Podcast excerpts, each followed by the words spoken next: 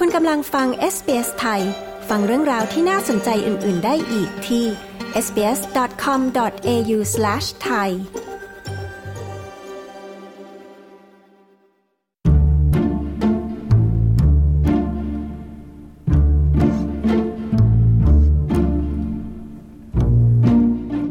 ใยหินคือสารที่อาจเป็นอันตรายถึงชีวิต ซึ่งพบได้ในบ้านหลายล้านหลัง แต่ก็มีผู้คนจากชุมชนที่มีความหลากหลาย และพหูวัฒนธรรมในออสเตรเลียจำนวนมาก ที่ยังไม่ทราบถึงอันตรายที่เกิดจากสิ่งนี้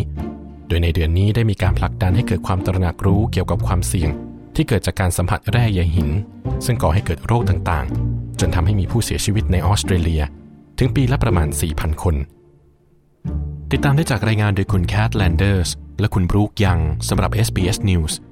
ผมตินรวัตรบัญญัติ SBS ไทย เรียบเรียงและนำเสนอครับ ในฐานะคุณแม่ลูกสามอันตรายที่เกิดจากแร่ใยหินในบ้าน เป็นสิ่งที่สร้างความกังวลให้กับคุณแอนมารีมาทุก I just obviously don't want those chemicals in my children, around my children. ฉันแค่ไม่ต้องการให้สารเคมีเหล่านี้อยู่ในตัวลูกๆของฉัน หรืออยู่รอบตัวพวกเขา พวกเขายังเด็ก พวกเขาวิ่งไปวิ่งมา ส่วนมากอยู่ในบ้านและสวนหลังบ้าน และเส้นใยเหล่านี้มีขนาดเล็กมากจนสามารถไปได้ทุกหนทุกแห่ง คุณมาทุกกล่าว ความกังวลของเธอมากพอจนทำให้เธอจัดแจงให้มีการตรวจสอบบ้าน เพื่อดูว่าปัญหานี้แพร่กระจายไปมากเพียงใดในบ้านของเธอ So we're getting the inspection done because we're thinking of um, doing an extension on the home, and we just want to get the inspection done to see. เรากำลังดำเนินการตรวจสอบบ้านให้เสร็จสิ้น เพราะเราคิดที่จะต่อเติมบ้าน และเราเพียงต้องการจะตรวจสอบให้เรียบร้อย เพื่อดูว่าเรามีแร่ใยหินในบ้านจริงหรือไม่ และถ้าหากมีจริง ๆ เราก็คงจะทุบบ้านทั้งหลังแล้วสร้างขึ้นใหม่ คุณมาทุกกล่าว แต่อย่างไรก็ตามมีชาวออสเตรเลียจำนวนมากที่ไม่ทราบถึงอันตรายหรือแม้กระทั่งการมีอยู่ของแร่ใยหิน มันคือแร่ธาตุที่เกิดขึ้นตามธรรมชาติ ซึ่งใช้ในการผลิตวัสดุฉนวน โดยสร้างขึ้นจากเส้นใยเล็กๆ ของมัน และมันจะก่อตัวเป็นฝุ่นเมื่อถูกรบกวน ตามที่คุณแอนมารีมาทุกได้กล่าวไว้ อนุภาคของแร่ใยหินสามารถติดค้างอยู่ในปอดได้เมื่อหายใจเข้าไป และก่อให้เกิดปัญหาทางสุขภาพหลายอย่าง Could lead to cancer, lung issues, lung cancer. Basically, just a lot of illnesses, and we still don't even really know. มันสามารถนำไปสู่โรคมะเร็ง ปัญหาเกี่ยวกับปอด มะเร็งปอด และความเจ็บป่วยหลายอย่างโดยพื้นฐาน และเรายังคงไม่ทราบแน่ชัดว่าแร่ใยหิน สามารถสร้างความเสียหายได้มากเพียงใด ดังนั้นแม้เป็นจำนวนเพียงเล็กน้อย มันก็สามารถทำให้เกิดความเสียหายได้ในระดับหนึ่ง คุณมาทุกกล่าว การใช้แร่ใยหินในการก่อสร้างพบได้มากที่สุดในช่วงคริสตศตวรรษที่ 1970 และ 1980 ก่อนที่จะมีรายงานอย่างกว้างขวางถึงผลกระทบที่ร้ายแรงต่อสุขภาพในเวลาต่อมา แร่ใยหินได้ทิ้งมรดกที่เป็นอันตรายถึงชีวิตไว้ในออสเตรเลีย ซึ่งมีอัตราการใช้แร่ใยหินเฉลี่ยต่อประชากรหนึ่งคน สูงที่สุดประเทศหนึ่งของโลก โดยพบมากที่สุดในรูปแบบของแผ่นใยหิน และหลังคาลูกฟูก แต่คุณลีแฮนส์ผู้ตรวจสอบแร่ใยหินได้ชี้ว่า มันอาจพบได้ในบ้านด้วยเช่นกัน So typically in the walls, um, behind um, baths, showers,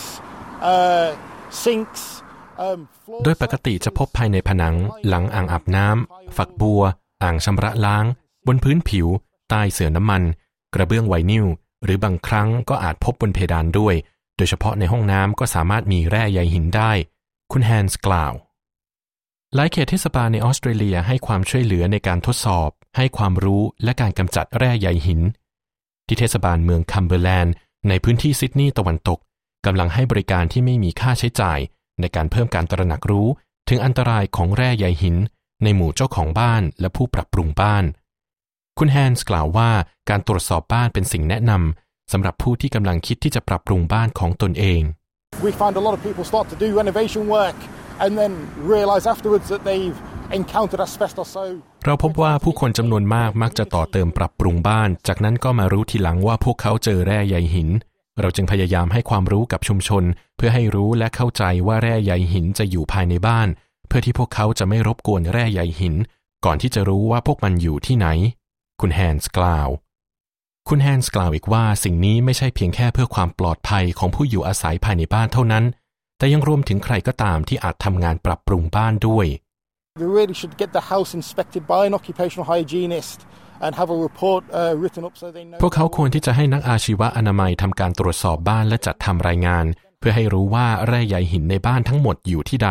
ก่อนที่จะเริ่มปรับปรุงบ้าน จากนั้นให้ช่างกำจัดแร่ใยหินที่มีใบอนุญาตเป็นผู้กำจัด เพื่อให้แน่ใจว่าพวกมันถูกกำจัดออกจากพื้นที่ทำงาน ก่อนที่จะเริ่มทำงานหรือทำการปรับปรุงบ้าน คุณแฮนส์กล่าว เมื่อคุณซาไซยิด ได้ทราบว่าบ้านส่วนใหญ่ที่สร้างขึ้นในปี 1990 อาจมีแร่ใยหิน เขาเองก็รู้สึกกังวลเช่นกัน จึงได้ลงทะเบียนเพื่อรับการตรวจสอบบ้านฟรี เขากล่าวว่า it gave a understanding like uh, which areas has got asbestos so i'll be painting them regularly and มันให้ความเข้าใจว่าตรงไหนบ้างที่มีแร่ใยหิน ผมจะทาสีอยู่บ่อยๆ และเมื่อผมต้องการปรับปรุงบ้าน ผมก็จะเรียกให้ผู้เชี่ยวชาญมากำจัดมันก่อน จากนั้นจึงค่อยทำการปรับปรุงบ้าน มันทำให้ผมวางแผนได้ดีขึ้น และผมก็รู้สึกสบายใจได้เช่นกัน คุณสยิดกล่าว แร่ใยหินที่ยังคงสภาพสมบูรณ์นั้นมีความเสี่ยงต่ำ แต่ถ้าหากเจ้าของบ้านมีความกังวล ควรติดต่อกับผู้ตรวจสอบบ้านที่มีใบอนุญาต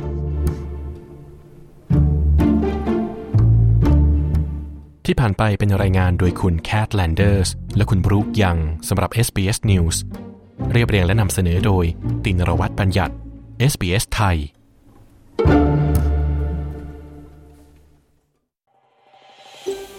ต้องการฟังเรื่องราวน่าสนใจแบบนี้อีกใช่ไหม ฟังได้ทาง Apple Podcast Google Podcast Spotify หรือที่อื่น ๆ ที่คุณฟัง podcast ของคุณ